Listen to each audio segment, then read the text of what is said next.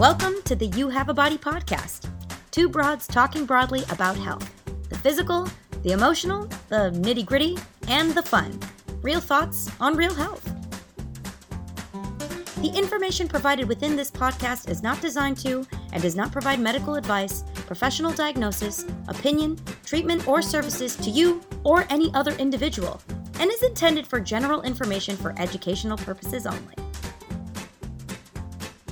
All right, welcome to another episode of You Have a Body podcast. I am one of your hosts, Lucia Hawley, uh, nutritional therapy practitioner and owner of Essential Omnivore.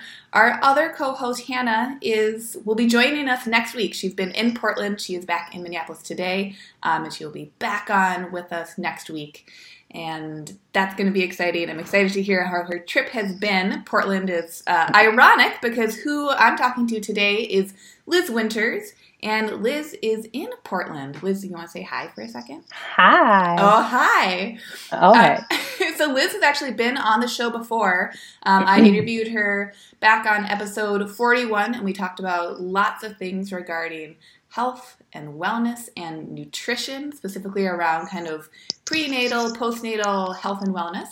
So, just as a recap, Liz is the owner of Sprout Wellness, which is a nutritional therapy and functional fitness practice in Portland, Oregon, um, specializing in what I just said. So, in supporting the health, wellness, and functional fitness of anyone navigating that prenatal or postpartum world. Um, so, Liz, usually what Hannah and I do is that we give we give each other a little check in, see how the last week has been. So, how's your week been? What's been going on? Oh man, my week has been good. It's been really busy, but pretty awesome. Hanging out with my kiddo a lot, Yeah. doing all the things, coaching lots of classes. uh, which classes are you coaching these days? Um, I've got lots. I'm running an outdoor boot camp right now, and it's been super fun. And we're we're running into that good old Northwest rain. But my clients are so great; they're still showing up at six in the morning. wow. work out outside in 40 degree weather. And in So- the dark, right? and in the dark. I mean, there's like some light at the park, but it's definitely not like as bright and beautiful as it was this summer. Yeah. But it's just such a nice way to start my day with their like mostly chipper faces once they start moving and just getting outside. Yeah. I think like I tend to hermit during the winter, so this has been a really good challenge for me or Yeah. like opportunity. Opportunity, that's a better way to say it. you have to go outside. People are relying on you. yeah. So I am outside 5 days a week. Oh my gosh. That's huge. I think that's a that's like a really big deal.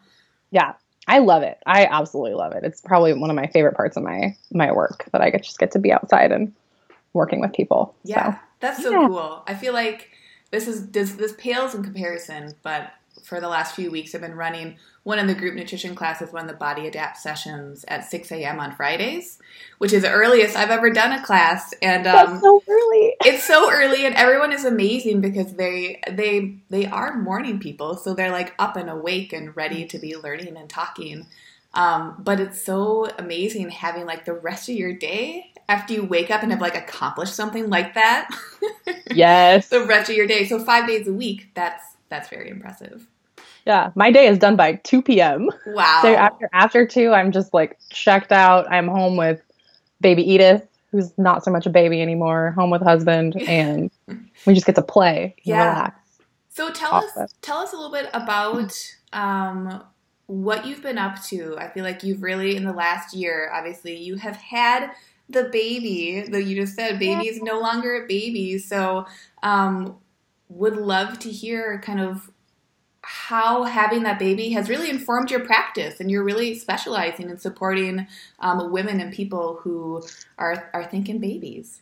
Yeah, having Edith, I mean, going through the whole pregnancy process and then, you know, this motherhood transition, um, and just for and people who aren't keeping up on Edith, she's almost 15 months. I don't know why you wouldn't keep up on this kid, but she's adorable. just in case, she's uh she's 15 months now, and um, yeah, just navigating this whole navigating pregnancy, and I think that's really what we talked about last time um on the podcast, and then since then, you know, just really trying to like find myself in this new like they call it birth but you coins it as this like motherhood transition. And i love that because it really is um, just this time. And it's not necessarily specific to just people who have had a, like who have carried and had a child, but also you know people who have adopted. And anyway, like so it's this this big life transformation, um, and it it's definitely informed my practice. You know, I've started to really delve into like what good postpartum nutrition is you know like what is that how does it support you know breastfeeding and then mom's recovery and good nutrition for baby um, but then also there's this huge, huge physical piece, and I think that's been um, kind of the biggest addition to my practice. You know, I was really focused on nutrition and, and coaching CrossFit on the side, but um, I've really kind of started to delve into more of a physical and and mindset aspect um, for moms and anybody like starting to navigate that whole that whole process. You know, what that recovery looks like, what that mindset looks like, and how you know you can kind of set yourself up for success. Yeah. And so what what what have you noticed then? What kind of comes to the forefront with that recovery in that process? Um, well, one, a couple things is that women are not set up for success um, in our current system. You know, we go into the doctor, you have the baby, all goes well, you get to go home a couple days later. They're like, "Good job, you had a kid. Good luck." Yeah, we're done. And then you know, you go in with checkups with baby, you know, every month or two months as they get older, or three months. Um, but mom gets one follow up appointment mm-hmm. at six weeks.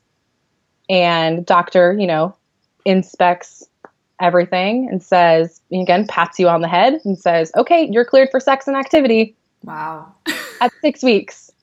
And I I don't know about any other moms out there, but I really wasn't ready for either of those things yeah. at six weeks. Um, but you again don't really know any better. Um, and so so there's that like we aren't set up with um, you know plans to help with with postpartum depression um, you you get these like check-ins that are like you know how are you doing today or you know but you we don't talk about how we were doing two weeks ago or mm-hmm. you know what's going on with x y or z so there's there, there's really no support for this postpartum time and we don't really talk about it what we do see is you know get those six pack abs back in six weeks like uh, yeah uh, or only praising the scenario of, um, you know, oh, look, she's already back in the gym. It's only been four weeks. And look, she's going back full board. Not that there's anything wrong with that, but is she doing it safely? Right. Um, and then, or, you know, if she goes back to work too soon or not soon enough, you know, you can't, you can't win in that scenario. so there's, there's, no good answer. yeah, there's always going to be this pressure coming from society, one way or another, where it's like it seems like, mm-hmm. and again with this subject, what is my experience? I have not had a baby, spoiler, or anything related to that, so can only hear and learn from people who have and have had to navigate this. That it just seems like it's tricky and bumpy. Exactly. And there's not really a roadmap.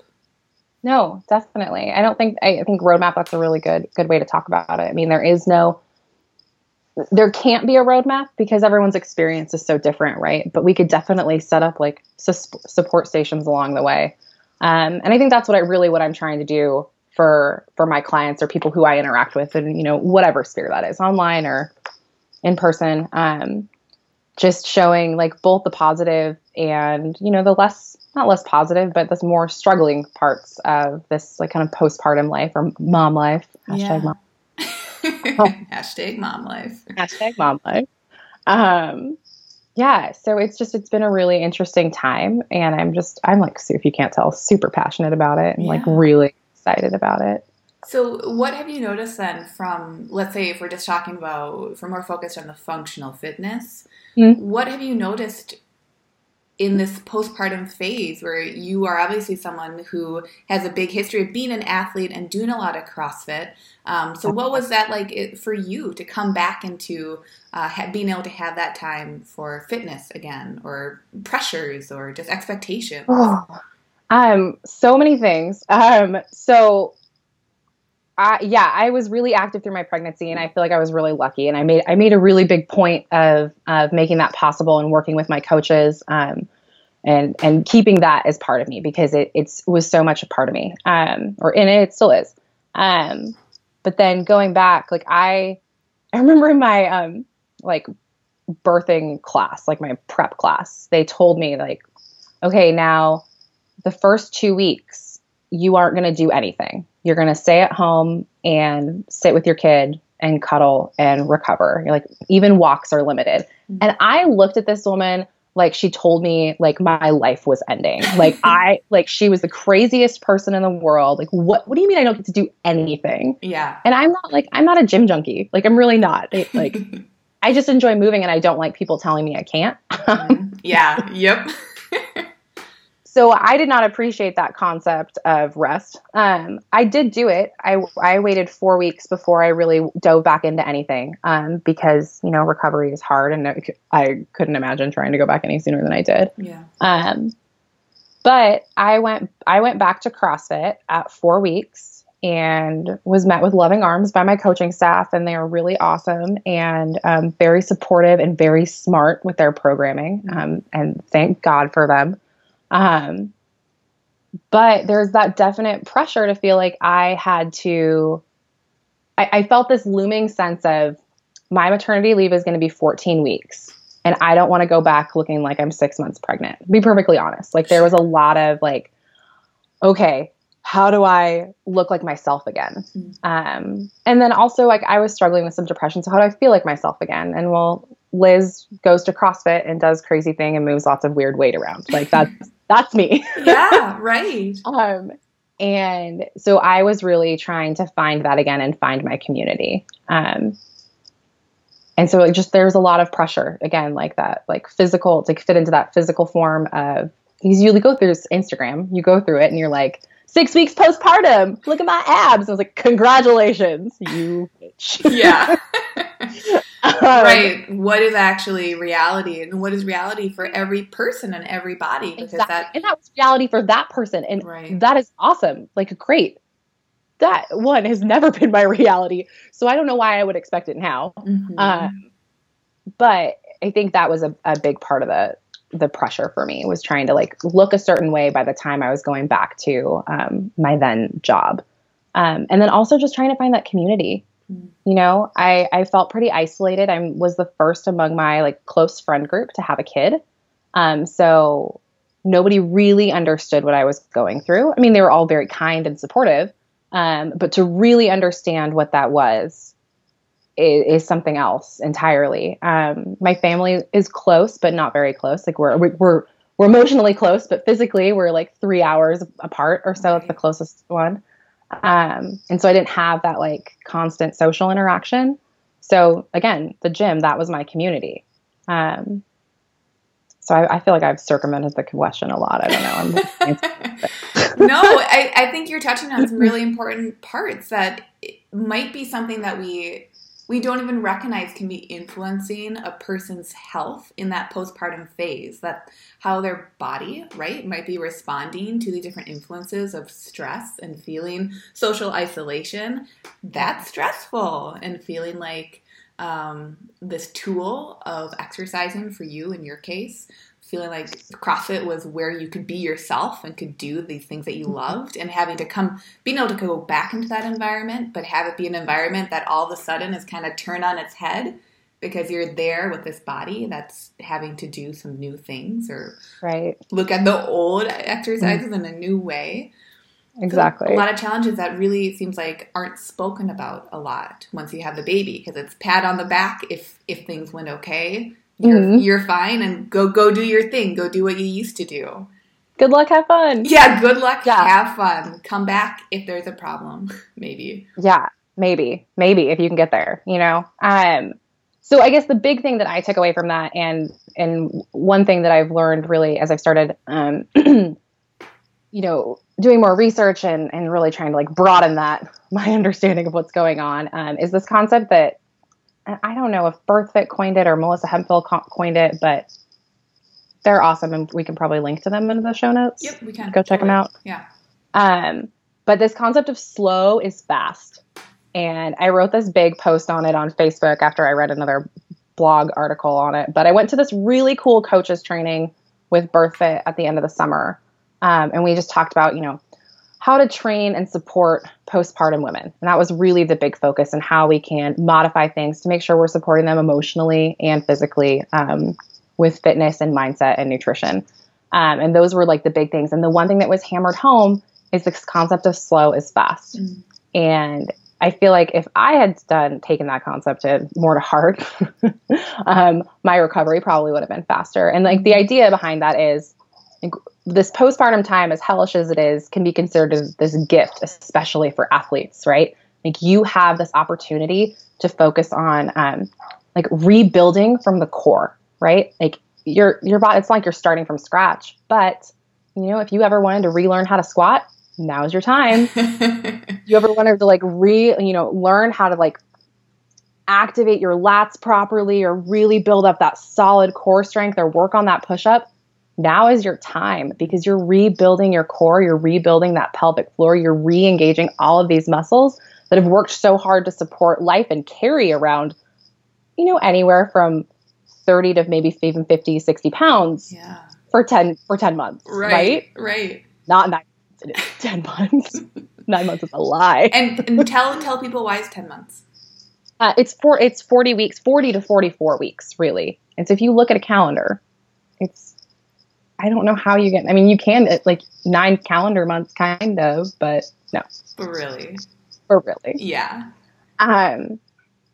So, if you embrace this kind of slow rebuilding process, taking it nice and easy, going on walks, working on functional progressions to build that core strength, you are going to put your body back together faster and create this new, stronger version of yourself because you will never get the body back that you had before. And you don't want that. Right. Right. Right. Because you did this really awesome thing. You created life. Um, you birthed that life. However, you did that. It's a feat. There is no easy way to give birth. Right. Um, and now you have the opportunity to kind of build this stronger, more awesome version of yourself. Um, and if you do that slowly, your recovery is ultimately faster. If you mm-hmm. jump back in super fast, and try and you do all these things. If you fail it's going to have a huge impact on you know your emotional well-being right? You're like oh i can't get that pull up i can't get that rope climb. I suck. Mm. well you really no business trying to do either of those movements right now right? Sure. like, what? What? Yeah. So why not have that time to be focusing on all time. the other movements that can then mm-hmm. at, when you are ready inform some kind of movement like that?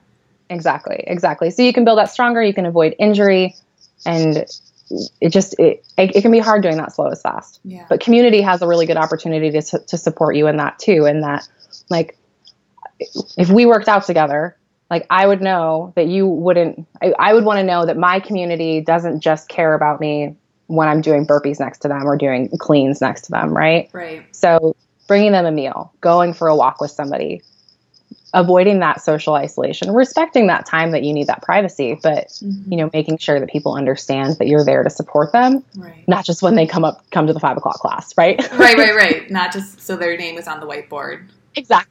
Yeah, exactly. Um, can you tell people? I think you've really alluded to what BirthFit is, but can you just describe what it what it is as well for anyone who hasn't heard of it?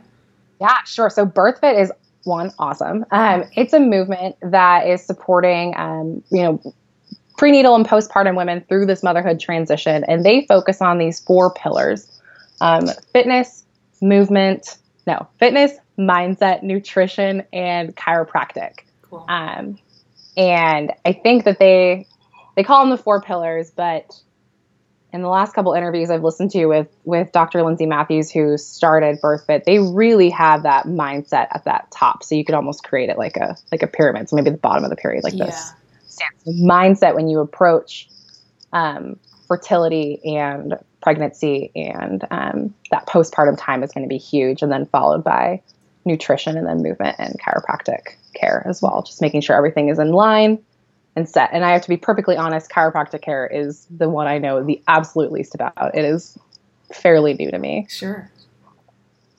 It's a really really cool movement and they do lots of um, programming to support prenatal and postpartum care, fitness. Um, there are lots of different regional directors around the country. Mm. I'm currently applying to be the one in Portland. Awesome. I'm not sure one in Minnesota, but yeah, I don't I don't know of one in Minnesota.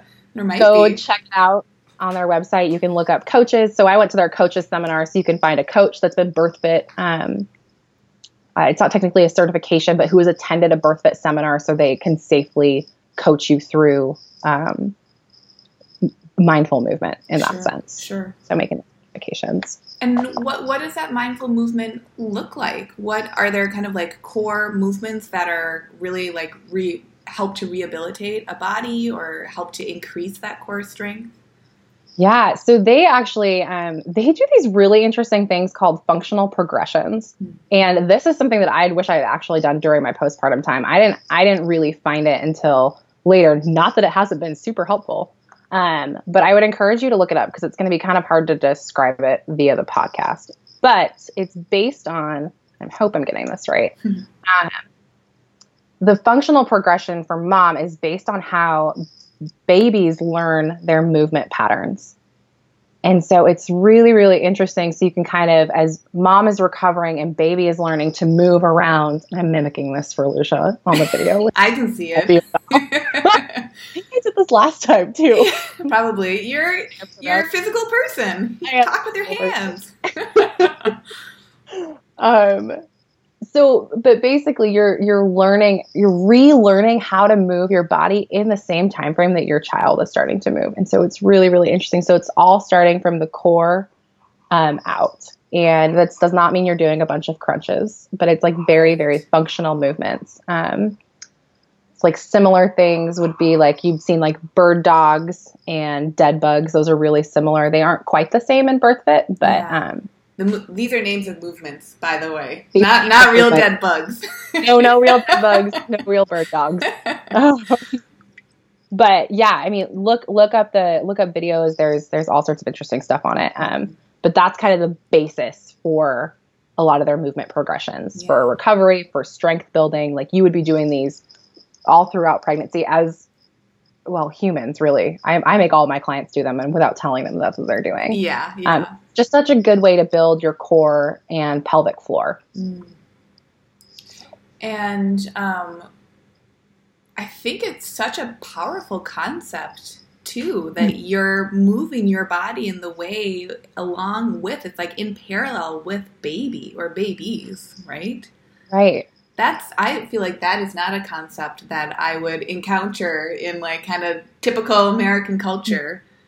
Well, it's like it's about going back to basics, right? So you have this opportunity to relearn how to use your body comfortably. So if you've ever seen a um or properly, if you've ever seen a baby squat and get like some serious squat envy, because they haven't been manipulated by, you know, sitting at a desk all day or X, Y, or Z. You know, what what we have in modern life that is going to mess with our movement patterns. And not necessarily that those things are bad, but it's just we have this opportunity to kind of relearn and readjust, especially during that postpartum time when things are still kind of loosey goosey and you can like manipulate that way. yeah.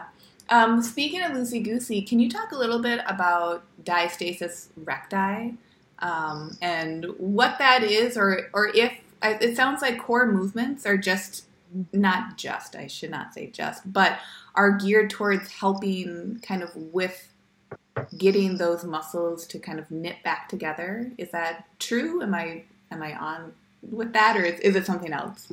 Um, so those core exercises are going to help those muscles come back together. So diastasis recti is when your when your um, diastasis recti start to separate, and so you can do a cool test. Again, I'm mimicking this for Lucia. This Yeah. is really hilarious. Um, if you were to lay down on the ground, um, like you like you were going to do a crunch, and then crunch up your shoulders just a little bit, and anywhere between just above your belly button down to the top of your pubic bone, you can feel a little bit of ridge um, in there, and that is that separation that can happen between those abdominal muscles. Um, and what happens when we're pregnant, um, your belly is growing and those muscles grow apart, which is great. Need, they need to because you have a human growing in there. Yeah. They need to get out of the way. Um, and then during the postpartum time, they're slowly coming back together.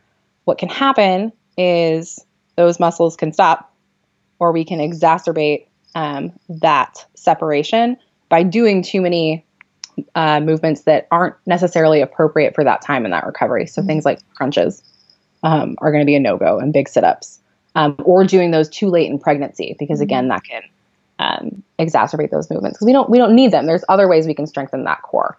Um, and so when I'm talking about the core, like a lot of people just think about the core as you know that six pack ab, Yeah. but your core is really like your trunk of your body, like everything from your shoulders, torso, down through your pubic bone, including your glutes, right? Like this is your core. That's the thing that all of these muscles. I'm waving my arms around like a maniac. Um, the limbs, the limbs, The limbs, the your core. limbs. yeah, you have your core and you have your limbs, right? Um, so we're strengthening all of that, and then the things that we lose strength in most are those little tiny muscles on the side of your glutes called your glute medius. Mm. Those things really, really help um, keep that pelvic floor in line, um, and then just our abdominal strength in general. So focusing only on one area of your abdominals is going to be problematic as well. So we need to focus on things that are going to strengthen that whole. And the first thing we can do is, relearn how to breathe, right? Oh Re- wow! engage that diaphragm, um, which again gets kind of shoved out of the way. It gets shortened and pushed up, up, up um, as your belly is growing. And so, learning how to take deep diaphragmatic breaths postpartum is actually one of the first exercises that we would do. Can And it sounds so silly. Oh my gosh! But it sounds so powerful too. Yeah, How Huge. how do you learn how to take a big diaphragmatic breath? What do you do? Carefully. Oh no. So one of the one of the best ways that I've learned how to do it is to lay down on my back um, and have your feet propped up on a box or up on the wall so that they're creating like a your knees are creating a 90 degree with the wall. Um, so it just keeps your spine nice and neutral and flat. Um, and you would take a big deep breath in and really try and fill up the space below your belly button. So trying to keep your chest down, no movement in your chest, but really breathing into that low belly. I have to do this while I talk about it.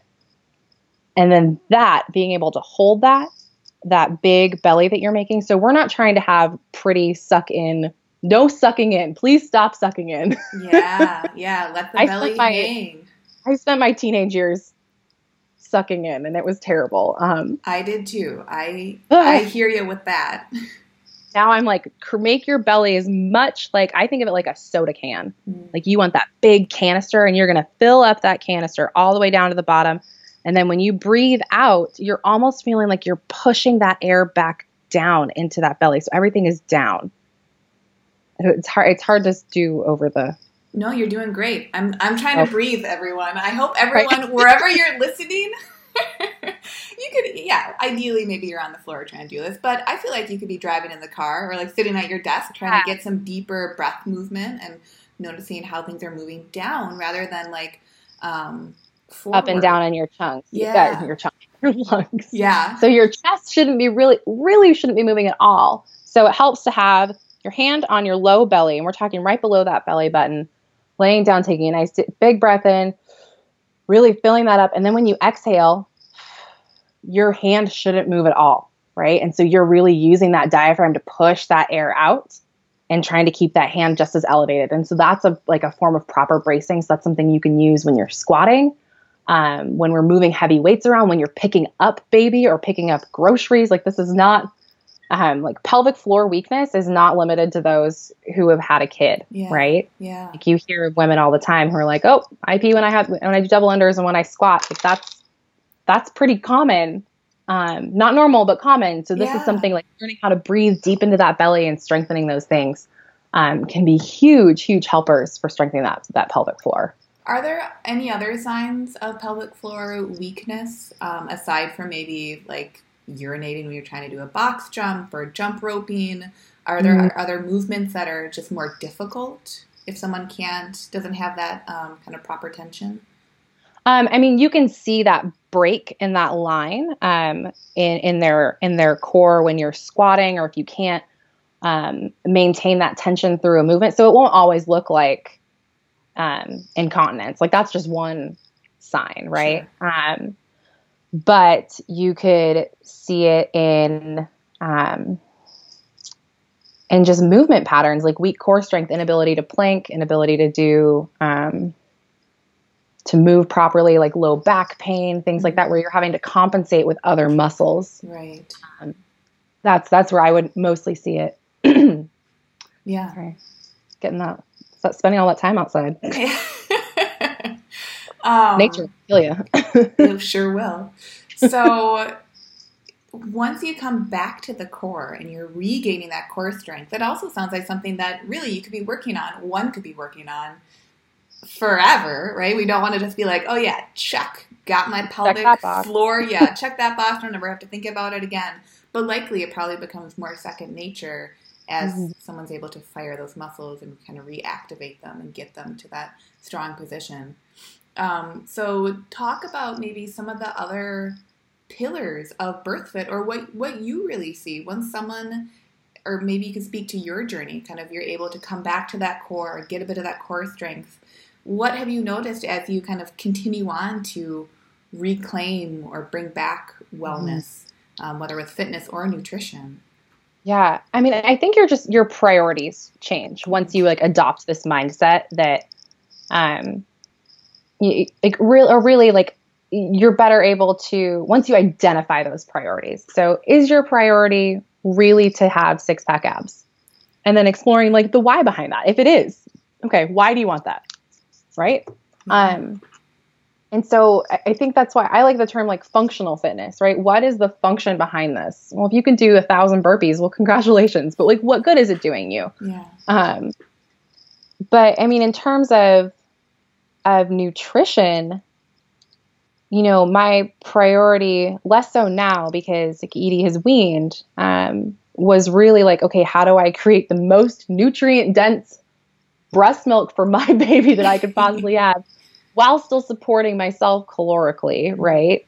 And, um, you know, and my own recovery. So eating became more of like an opportunity to, again, further that recovery process and just create a stronger version of myself. Um, and even now, like my relationship with food has changed substantially. Um, and I think that's that's again something else where we're we're so pushed to quickly lose weight. Um, you hear people, oh, they're like, I want to breastfeed because um, you lose weight. I'm sorry to tell you this, but but you really don't. That is a myth upon myth upon myths, and, um, and the idea is that you're. Uh, correct me if I'm wrong, but that you're burning more calories when you're breastfeeding, right? Is mm-hmm. that part of it? So, oh, I want to be burning more calories, and that'll help me lose weight. Right. I think I think that's what what their the concept is. But the other thing is that you still have all these really awesome hormones going through your body, mm-hmm. um, and you're still my child is screaming at me right now. Yeah. She's like, "What? Breast milk? Huh? What?" um, you're still growing a life, right? Just because it's now external and wiggling around and spitting up and pooping everywhere mm-hmm. does not mean that you are not still supporting that life. Mm. So to change that thinking, all of a sudden, like once you, you know, that baby has flown out of your vagina, that's mm-hmm. how it mm-hmm. works. Yeah. Um, it, it, that all of a sudden you don't need any extra calories or that you should be expected to um, you know lose weight is is mind boggling to me. It's it's craziness. Um, you know that postpartum recovery time is just as long as you were pregnant. So if you were pregnant for you know if you had birth early 36 weeks your recovery is at least 36 weeks. Wow. I mean and that goes t- to moms who um, who may have lost you know, who've miscarried, um, your recovery should be as, at the minimum as long as you were pregnant. Mm. Um, and I think that, while I am no expert in this subject, I think is worth saying because it's not talked about enough yeah. that um, that postpartum recovery time includes people who may have not carried a baby to term. Right. What would you say is if if there were to be an idea aside from that you know, taking things low and slow, right, for core wellness. Is there something else that you wish that Liz, 15 months or 14, 15, 14 to 15 months post, postpartum, could tell Liz while pregnant or carrying Edie? Oh, um, use that community.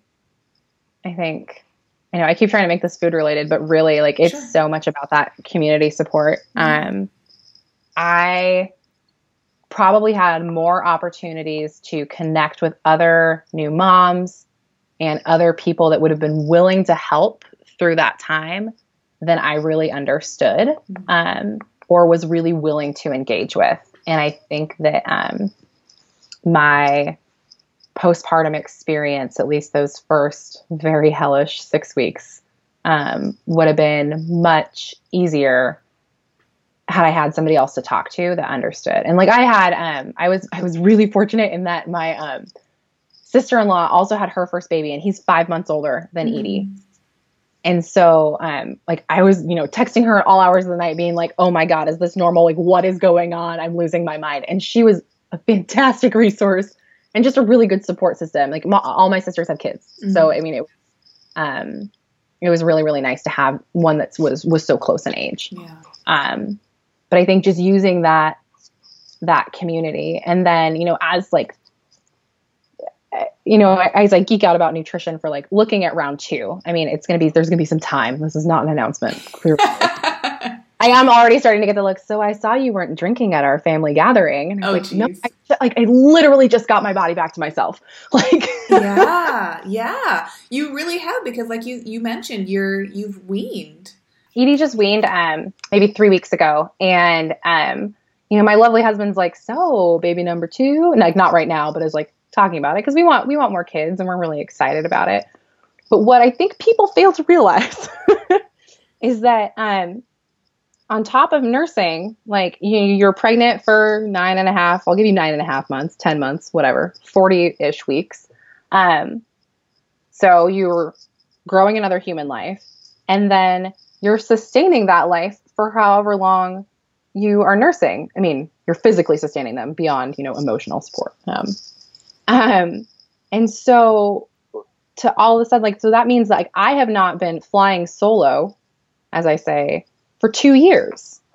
And like, that's a crazy amount of time, right? Yeah. Um, and so I think that like I'm being really conscious uh, because we, I can, um, of, you know, really supporting my body, building up those nutrient stores, um, making sure that like my, you know, self is in check before we start to navigate, you know, round two yeah. of having a baby. And that's something that um, I think, you know, I was working with you, Lucia, when I was trying to get pregnant, and that was really helpful. Um, mm-hmm. Just, you know, making sure, you know, my digestion and, and blood sugar were all, you know, kind of settled in or as, as close as they were going to get for the time frame that I was on. Yeah. Um, and just really supporting those kind of foundational elements of health and you know this postpartum time and the time in between kids is no is no different. And this isn't to say that like you know having kids any closer together isn't isn't okay right? Like that's that's a totally personal choice.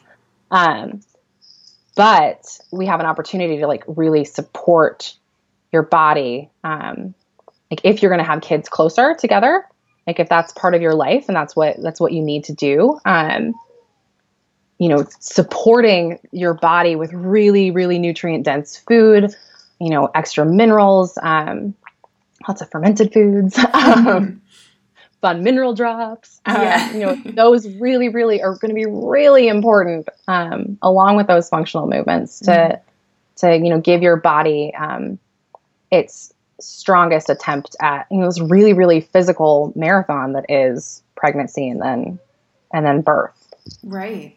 I feel like it can, in that, you know, greater society, so much of this just gets swept under the rug, or it's like it's an mm-hmm. expectation just to like kind of grin and bear it, or just yeah. go with the flow instead of really what you've been doing. And I think how you're supporting clients and people that you're interacting with about this stuff is saying like, give give yourself time yeah. within whatever your specific time constraints might be because we all have different lives do what you can do for yourself so that you're really setting yourself up for success in however that's going to shake out for you. And I think that that's an amazing frame of mind. And that could be applied, you know, I think beyond pregnancy and postpartum and prenatal and all of that for any type of a health or wellness goal is saying like take time for yourself listen to your body and see what it's saying but like how incredible that it, it can be something that is happening during that time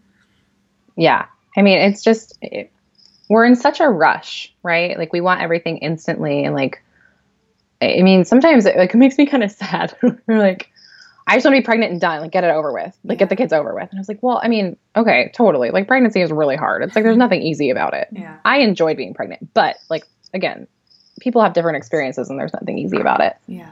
But just being able to kind of, you know, really enjoy the moments. Maybe that's that mindfulness aspect. Um, mindfulness mindset. You know, you know what I'm trying to say. Yeah. Yep. um, aspect. There you go. Mindfulness aspect um, of this of birth and and really life, right? Like just enjoying the time that you're in, or maybe not enjoying it. You don't doesn't always have to be happy, but really like sitting in it, um, being aware of what's going on, and supporting your body, however whatever that might look like, mm-hmm. um, your body and your mind through those processes. Um, and just really like back to that, you know, that two year thing. Uh, you know, I've been supporting another human, like growing another human for two years. And so that means the food that I'm eating is supporting both of us. And guess what? She's going to take priority. Mm. Um, and that's not like a choice that I'm making. Like, that's just how your body is working. Like, it, it's, it is going to choose to support the, those functions uh, the placenta when you're pregnant, and then the breast milk um, when you're nursing over other nutrient stores in here. So if it needs to pull um, calcium from other parts in your body to make sure it has enough calcium getting to baby in whatever form, um, it's going to do that. Mm-hmm. And that's why it's so important to be fueling your body well, both during pregnancy and after, and then in between kiddos, um, you know, to amp up those stores again to make sure that you aren't you know, working from a depleted stash because it'll be better for baby and better for you in the long run. Yeah. No osteoporosis, thank you much. um, how do you how do you also navigate with this kind of mindfulness and you know being kind of gracious towards yourself and giving yourself space to you know not not do the scary kind of mommy perfection uh, trail so are there are there any like tools or tricks that you've used like um, i know that you've used something like imperfect produce where you're getting oh, gotcha. like vegetables sure. delivered to you anything that's helped you um, make eating real foods kind of that much more approachable yes um yeah okay actually imperfect produce or any kind of produce delivery they're such big helps um i i've actually been using some form of like veggie csa or veggie box delivery for close to 10 years now mm. and um that is so helpful because you know you have vegetables and fruits or whatever coming to your door once a week. And so you have an opportunity to sneak those into your meals. Um, and so I recently switched over to Imperfect Produce, which is right now just on the West Coast. Um, they started in the Bay Area, moved up to Portland, and I think they start in Seattle soon.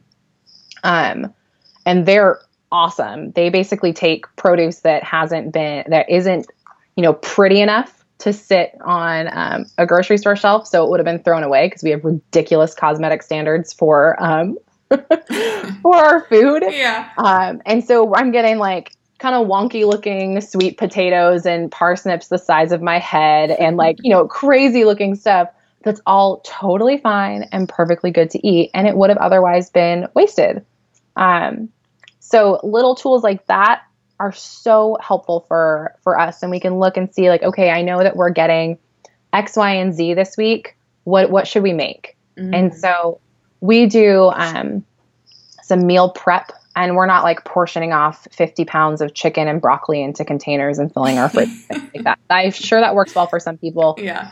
That is not exciting to me. Um, so my husband and i pick out three meals a week and that's usually plenty for us. And um, we usually center it around like we're like okay what proteins do we want to eat this week? You know okay here's beef fish and you don't know pork. Sure, um, yeah.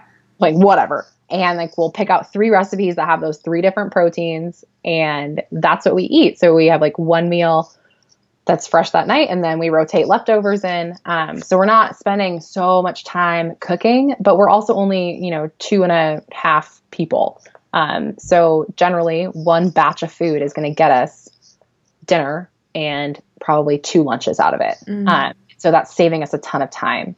Um, that plus having our, our produce right there yeah. delivered each week. You know, I don't have to make a trip to the grocery store. Um, it's like anything simple like that. Um, it can be a huge, a huge time saver. That's amazing. And, and money saver. Right. And especially, I mean, I wish I follow Imperfect Produce and man, I wish they were in the Midwest because they're incredible that they're going to Yeah. cut you a deal for this produce that looks a little haggard or silly, um, but is still completely healthy and appropriate to be eaten. And I was getting like, I mean, this is how crazy it was, and I, I don't know how tomatoes run out there, um, but I was getting a pint of organic, really cute little heirloom cherry tomatoes for one nineteen, Yeah, that's incredible. right? Like I would pay. I was buying those for five ninety nine at the grocery store, and I got them, and I was like, these look exactly like the ones at the grocery store. There was nothing weird about them. I was kind of disappointed, to be honest. I wanted them to be like a little scarier looking. Yeah, no, they were yeah. totally fine. Get funkier tomatoes. Come on. Come on. so that's just a really good like any of those produce boxes or like checking in with your local farm um, and getting on a CSA. Um, those are really really great opportunities. Shane and I bought a cow uh, about 18 months ago, Mhm. um, or not a whole cow, a half a cow, and so we have a little chest freezer, and so we always have protein on hand, and then we always have veggies coming in. So like worst case scenario, we're like pulling out some beef and making a stir fry. Like that's a boring night. Right, Um, right. But I mean, it's it's such a help, and we're saving so much money, and we know exactly where our food is coming from. Mm. It's like checking all those different boxes off right away. Yeah, and I mean, it's uh, purchasing meat directly from a farm can be um, a pretty big investment offhand, but if you do the the per pound calculation, you are saving so much money, Right. and it is good in the freezer for up to two years, and so it's not like you have to eat it all tomorrow. yeah, right. Totally. You're you're making that investment in yourself if you have those resources to be able to make that first investment. Um, Mhm. And I think what people often forget about too is the if you're driving to a grocery store, you are you're paying for gas, right? You're paying to be in that car, or you know, take the bus, or do do what you're ever going to do, or maybe you're riding your bike, which kudos to you, that's amazing. um, and it's it's time it's time and energy that you're using and there can be i think a lot of mindfulness around making time in your week to go to the grocery store but like you're saying anytime you can get a leg up and kind of give yourself that break and feel stocked that's i think that goes such a long way Yeah, Absolutely. can you talk a little bit about your experiences or just maybe what you've noticed whatever you do want to share um, about weaning since that has been um, so recent for you Yeah, weaning. I, you know, I wasn't sure what to expect. Because again, there's no information. Mm, Um, really and, you know, I, I mean, limited. Yeah. I Kelly Mom is a great resource for breastfeeding moms. Um, so I would check that out for anybody who's who's in that boat. Mm. Um, but yeah, I mean, I just I didn't know when it was going to happen. I didn't know what I was going to do. My goal, like my personal goal, was to get to a year. I was like, if Mm. I can nurse her for a year, and like we we'd started adding foods in around six months. Like so, this wasn't like I wasn't her sole source of food. yeah Um, but I wanted I wanted to get to that year point. Um, and then beyond that, I counted it all as bonus. um, and some people wean earlier than that, and that's fine. And some people, you know, nurse up until they go to college or something like that. Um, you know, but that's cool too again, personal choice. Yeah. Not. Um, but I knew I needed that like goal in mind because especially for for eating, I like nursing at first was uh, the biggest nightmare of my postpartum experience. Mm. Uh, but since then, you know, we got our groove and we're good and we're happy. But yeah, oof. Um, it is not easy at first, and I totally understand why um, some women end up choosing not to. Yeah. Um, but weaning, um, so I just kind of, I truly just kind of followed her lead. Um, you know, she, she didn't just, it didn't like automatically stop. It wasn't like a, okay, bye, I'm done. Um, there were a couple days where she was like, I don't want to nurse today at all, and that's because she had, she was teething and she bit me, and we had words about that. she protested. Um, but you know it just it was slowing down and um, you know we got to a point probably for the last like since she was one um, she was maybe only nursing two times a day Mm. and then um, i made the decision for my own sanity when i went to um, actually the birthfit conference um, that i wasn't going to pack my pump with me Mm. and um, I, I started working from home um, when Edie was about 10 months old. And so I was able to kind of nurse her whenever I needed to. Um, and so I hadn't been pumping really. And so I, I didn't want to haul out the pump to take to this conference because I knew we were slowing down. And I was like, you know what? I'll be fine. It'll be fine. It'll be good. What I didn't anticipate um, is that when you're when you're nursing, like your your breasts are filling with milk, right? And then baby takes milk out. Um, well, we'd only been nursing twice a day, so I hadn't had that like, you know, that full feeling. And if any breastfeeding mom knows exactly what I'm talking about, so it's mm-hmm. kind of it's it's a very bizarre sensation. Mm-hmm. Um, I, di- I didn't anticipate that being an issue, and I was gone.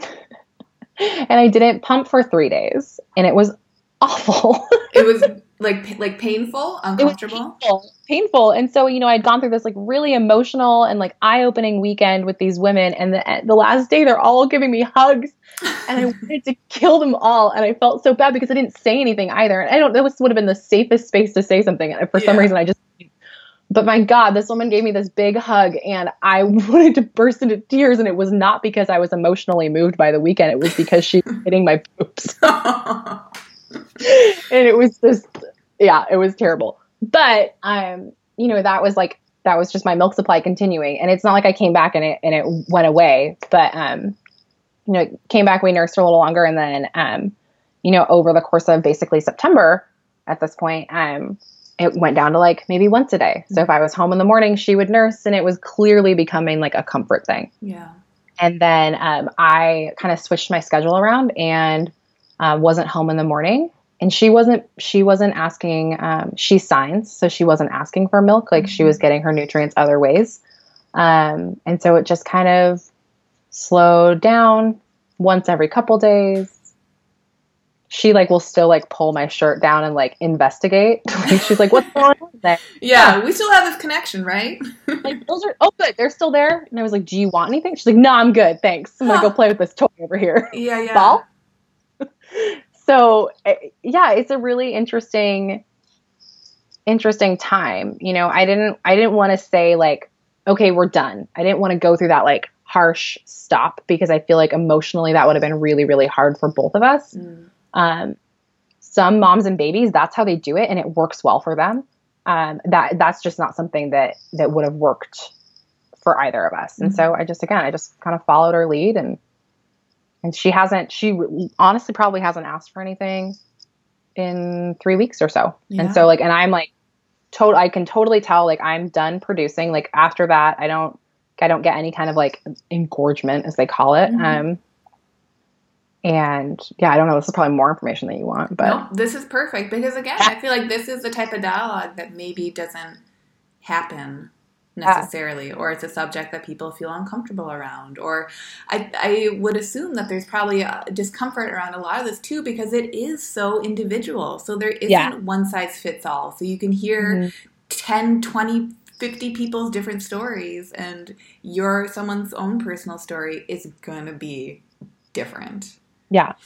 And you can't like you can't force it on anybody, right? Like I have a friend who um I think that her kiddo weaned around eight or nine months. And that's like, that's totally fine. That's great. And I was like, talking to her dramatically because as my like 11 month old, I was like, she's not nursing. This was a, during her like three month uh, or three day, you know, protest. I was like, did she wean? Is she stopped? And she's like, well, my kid stopped a few months ago. You're fine. I was like, I'm sorry. That wasn't like a judgment, right? I mean, it's, you're so, we're so quick to assume people are judging us if we're not following X, Y, or Z. But I think it's again such a personal choice. Right. Um, yeah. Yeah, it's that personal choice, and it's it's about as much as someone can being in that present moment and really listening yeah. to their body and that connection that they have with that beautiful little creature or creatures that they have. Right. and so we've like we found other ways to connect, you know, like lots of snuggles, lots of walks together. Mm. Um, just having that like mom and baby time doesn't necessarily have to be with me without a shirt. yeah. And what does it feel like now for you being like you were mentioning before, you are your own body now because there isn't that physical connection in that way anymore because of the weaning. Um I like feel so free to be mm-hmm. perfectly honest. Um and it's not that I didn't love that time, and I and I kind of I miss parts of it, um, but feeling like I had to be like I don't I don't like feeling tied to things. Yeah.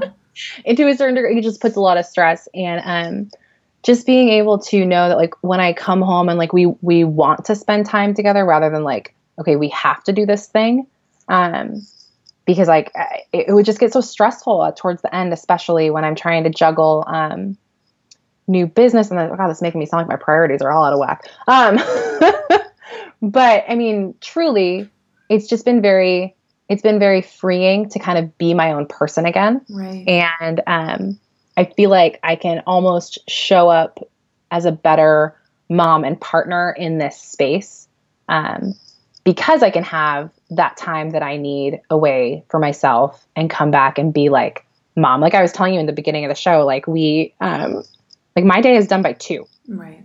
So like I'm up at the ass crack of dawn, 4:45 most mornings, Oh and I'm I'm done. I like I make a point of being done with my with my work and with my computer and all of that by 2:30 each day, and that's a luxury I have of being my own boss.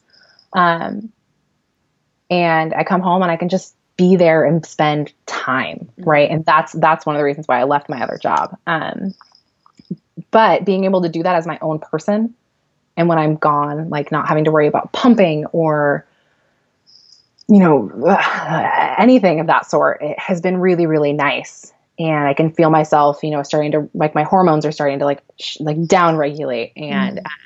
I think there must have been some sort of like crazy shift going on in the last few weeks because like I've just had like just weird um, like digestion and body and mood, but um, you know, it's it's just really nice just having that kind of like that like that space back, Yeah. um, emotionally and physical. right. Right. That there's Being able this- to connect differently, I guess, is really what it is. Yeah, that there's some kind of independence that you've been able to reclaim in this way that um, it really it, it sounds like helps you to bond in new ways with baby.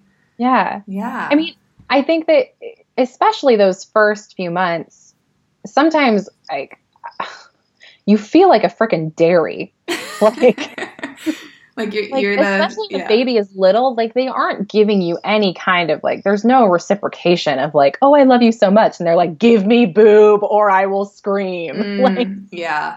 you you literally you, you kind of feel like a dairy and then it um it, it almost comes back because like you know Edie is old enough that she's like moving around on her own and she would just come over when she was like feeling like she wanted something and like pull my shirt up and like jump on and I was like uh okay hi good morning nice to see you too and Yeah. so just feeling like you know your body isn't just being used you're appreciated beyond that Right. I think that's that's such an amazing. It's again, it's like another a new phase. hmm Yeah, yeah. More of that motherhood transition stuff. Right. Well, as always, I feel like we could always, always, always continue to talk about just like functional fitness and the relationships and kind of that emotional um, experiences that come along with navigating through all of these different phases that are, of course, informed by what we've experienced. Um, so, thank you so much for hopping on. And for people who are curious about learning more about this or feeling like they can discuss these subjects more in depth or just want to check out what you're saying about this stuff, where can people find you? Uh, they can find me online, Sprout Wellness or sproutwellnesspdx.com. And yeah, I love talking about it. People can chat with me at any point. Yeah, awesome. Well, thank you, Liz, for sharing Thank- your knowledge and your expertise. Thank you, Lucia. This is so fun. I love being on this. You have a body podcast. We have a body podcast. We all I- have those bodies. We have bodies. We sure do. yeah. um, and always, as always, a big shout out and thank you to Taj, our producer. Um, Taj is Taj is the dead bug exercise that you didn't know that you needed, but once you do it, it gets you so tuned into your core that you're always going to be a dead bug. So thank you so much, Taj. You are the power that keeps the core together, that keeps the limbs able to flail how they need to flail. um, we will catch you next week on the You Have a Body podcast. In the meantime, if any of you are listening and you haven't left a review yet on iTunes, go ahead, hop over to the podcast app um, or Stitcher, however you might be listening to us, and see if you can leave a review. And if you do, we will give you a shout out at the next episode. And next week, Hannah will be back co hosting. So tune in then, tune in today, and we will see you all soon. Thanks, Liz. Thanks. The You Have a Body podcast is produced by me, Taj Ruler. Subscribe on iTunes, Stitcher, or visit noisepicnic.com for full episode information. Join in on the conversation at facebook.com slash you have a body podcast. Tweet at us at you have a body or find us on Instagram at you have a body podcast. Let us know what's going on with you because guess what? You have a body.